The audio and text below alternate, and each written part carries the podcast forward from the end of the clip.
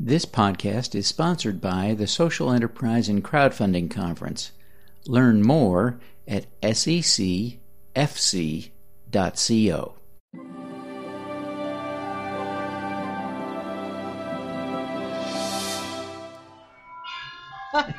Hello, everyone.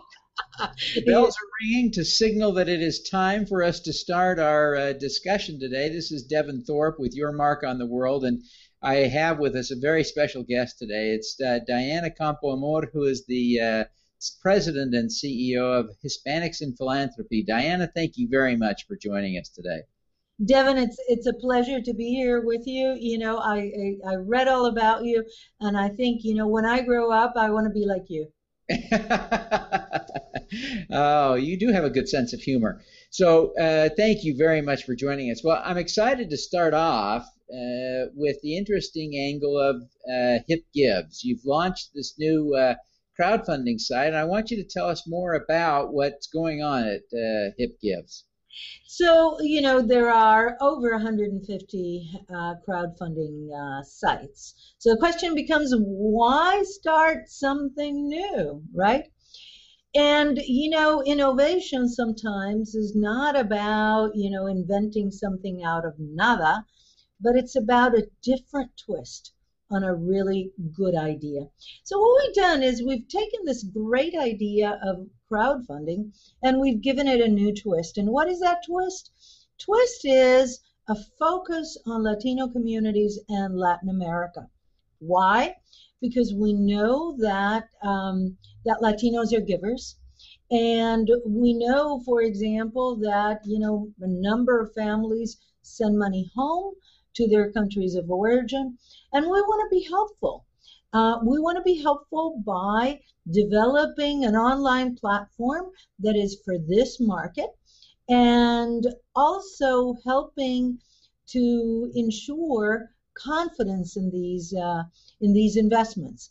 We do that by vetting organizations, by by training them. The 23 organizations that we vetted uh, for our first campaign um, were organizations that, for the most part, had not used crowdfunding.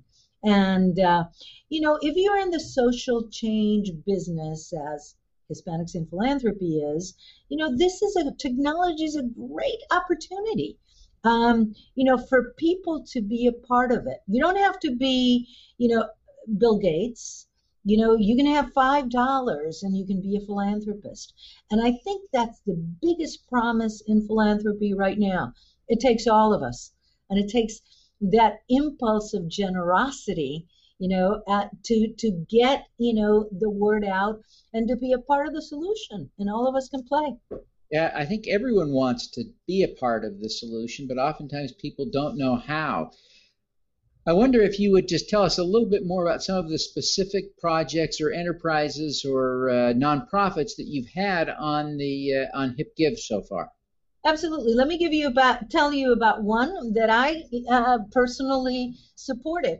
It's uh, it's an organization called Wages, and it forms cooperatives of women uh, that uh, do a variety of things. These are mostly new immigrant women. Many of them don't speak English, uh, but they're incredibly bright, incredibly entrepreneurial. And um, they decided that they wanted to do an ice cream business. Ice cream has, you know, a big markup. And so they decided that they were going to manufacture popsicles and they needed little carts to take their popsicles around and sell their popsicles. So that's one of the projects that exceeded their goal in the first few days. So that's uh, that's one. Um, there's um, another project in Mexico um, with an organization, a very well-known organization called Appleseed. And that project helps to ensure that kids coming across the border um, who are, you know, uh, sometimes abused, neglected, uh, certainly, um, you know, ha- get into all sorts of dangerous situations, that the human rights of those kids are defended that there are lawyers out there that are looking for those kids, that are helping them, that governments on both sides of the border, you know, are looking at ways to uh, to take care of uh, these minors. So that's another that's another organization. Museo de las Americas um, in uh, in Denver. Um, no, I'm sorry, in not in Denver. But Museo de las Americas uh, was a, was another uh, of the organizations uh, that was a, a, you know a part of the uh, of the group. So you have you know you have you know educational projects in North Carolina. You have youth organizing projects in Philadelphia. We had community cooperatives in in California uh, human rights and public interest law in Mexico, and um, you know, lots of things that one could be a part of. Well, it's just uh, it's exciting to see all the good things that are going on there, and I appreciate you sharing them with us. Tell us a little bit more about what other things your organization, Hispanics in uh, Philanthropy, is undertaking. Mm-hmm. So here's here's the the issue. You know, um, a couple of years back, I mean, philanthropy is huge, right, in this country, and I think that's one of those American institutions that we can all be really proud of. Uh, yet, you know, when you look at the largest foundations, Gates, Rockefeller, Ford, a number of others and you look at their payout or how their funds are, you know, who receives their funds, there's an underfunding of Latinos. Now, why is that? It's not that somebody is at a desk saying, oh, you have a name like Campoamor, I'm not going to fund you. Nothing like that. No. What it is, is that, you know, foundations that are as large as the Gates or the Kellogg or the Mott or Rockefeller Foundation, um, they're in the business of giving large grants, national grants, to organizations that can absorb that kind of grant. Latino communities, 99% of our nonprofits are, you know, in the in the neighborhood. They have budgets of less than half a million dollars. Um, they work, you know, with uh, with community members. Um, they're not necessarily they don't have an office in Washington or on Wall Street, and so it's very difficult for large foundations, the ones that give really large grants, to detect you know these organizations. Yet these are the organizations that are really making a difference.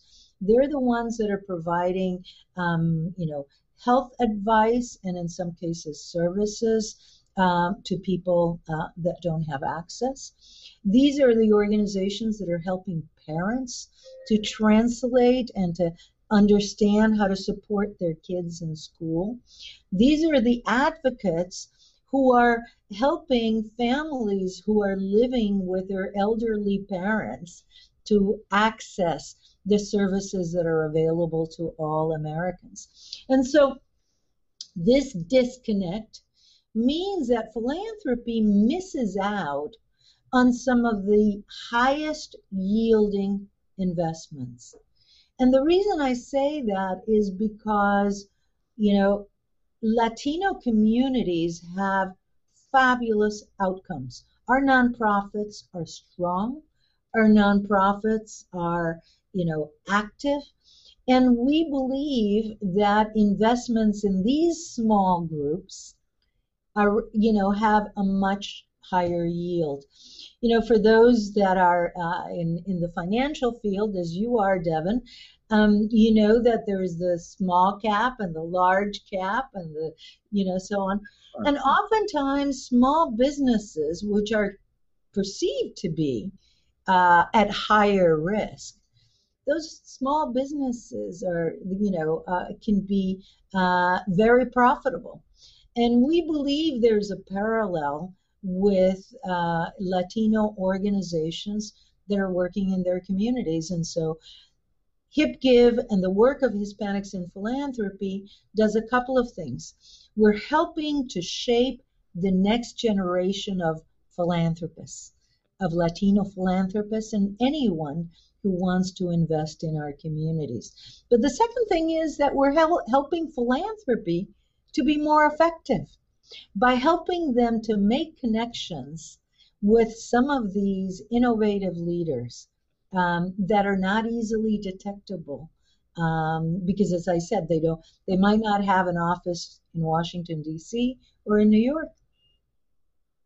Well, it's it's uh, it is a wonderful work you're doing. I wonder, uh, Diana, if you can share with me what at the root really motivates you to do this work. This isn't necessarily easy work, but I want to know where this comes from for you personally. Mm. You know, it's it's interesting that uh, that you say that. Um, I I came to this country at the age of 11. I was born in Cuba, and so I'm a refugee. And uh, you know, and I remember, you know, seeing such disparity uh, in you know in my country, and uh, and in a way, you know, I felt that writing uh, to organizations like you know Ford and Gates and other foundations.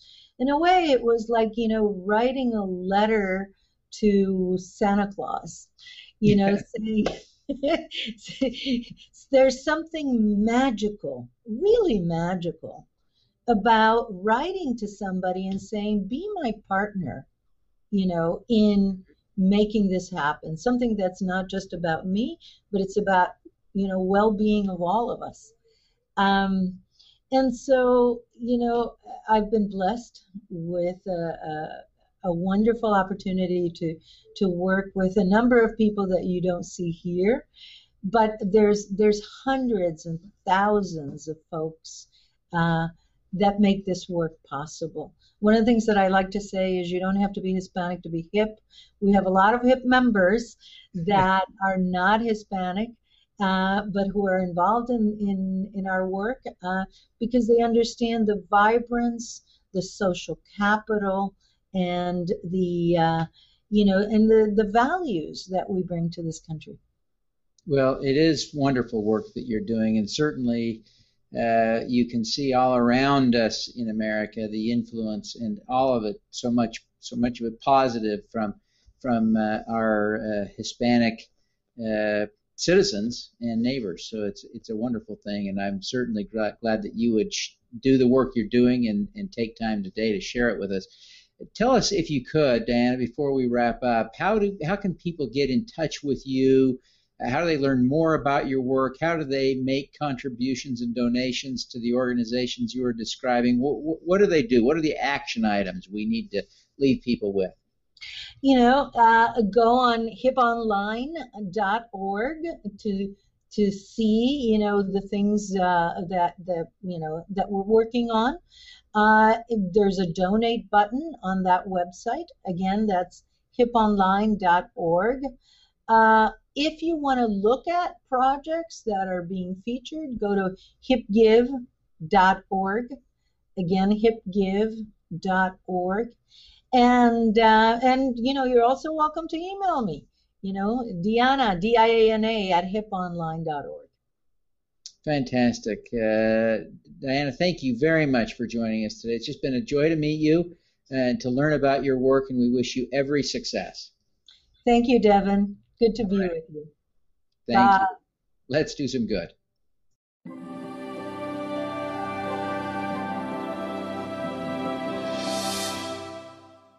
This is Devin Thorpe.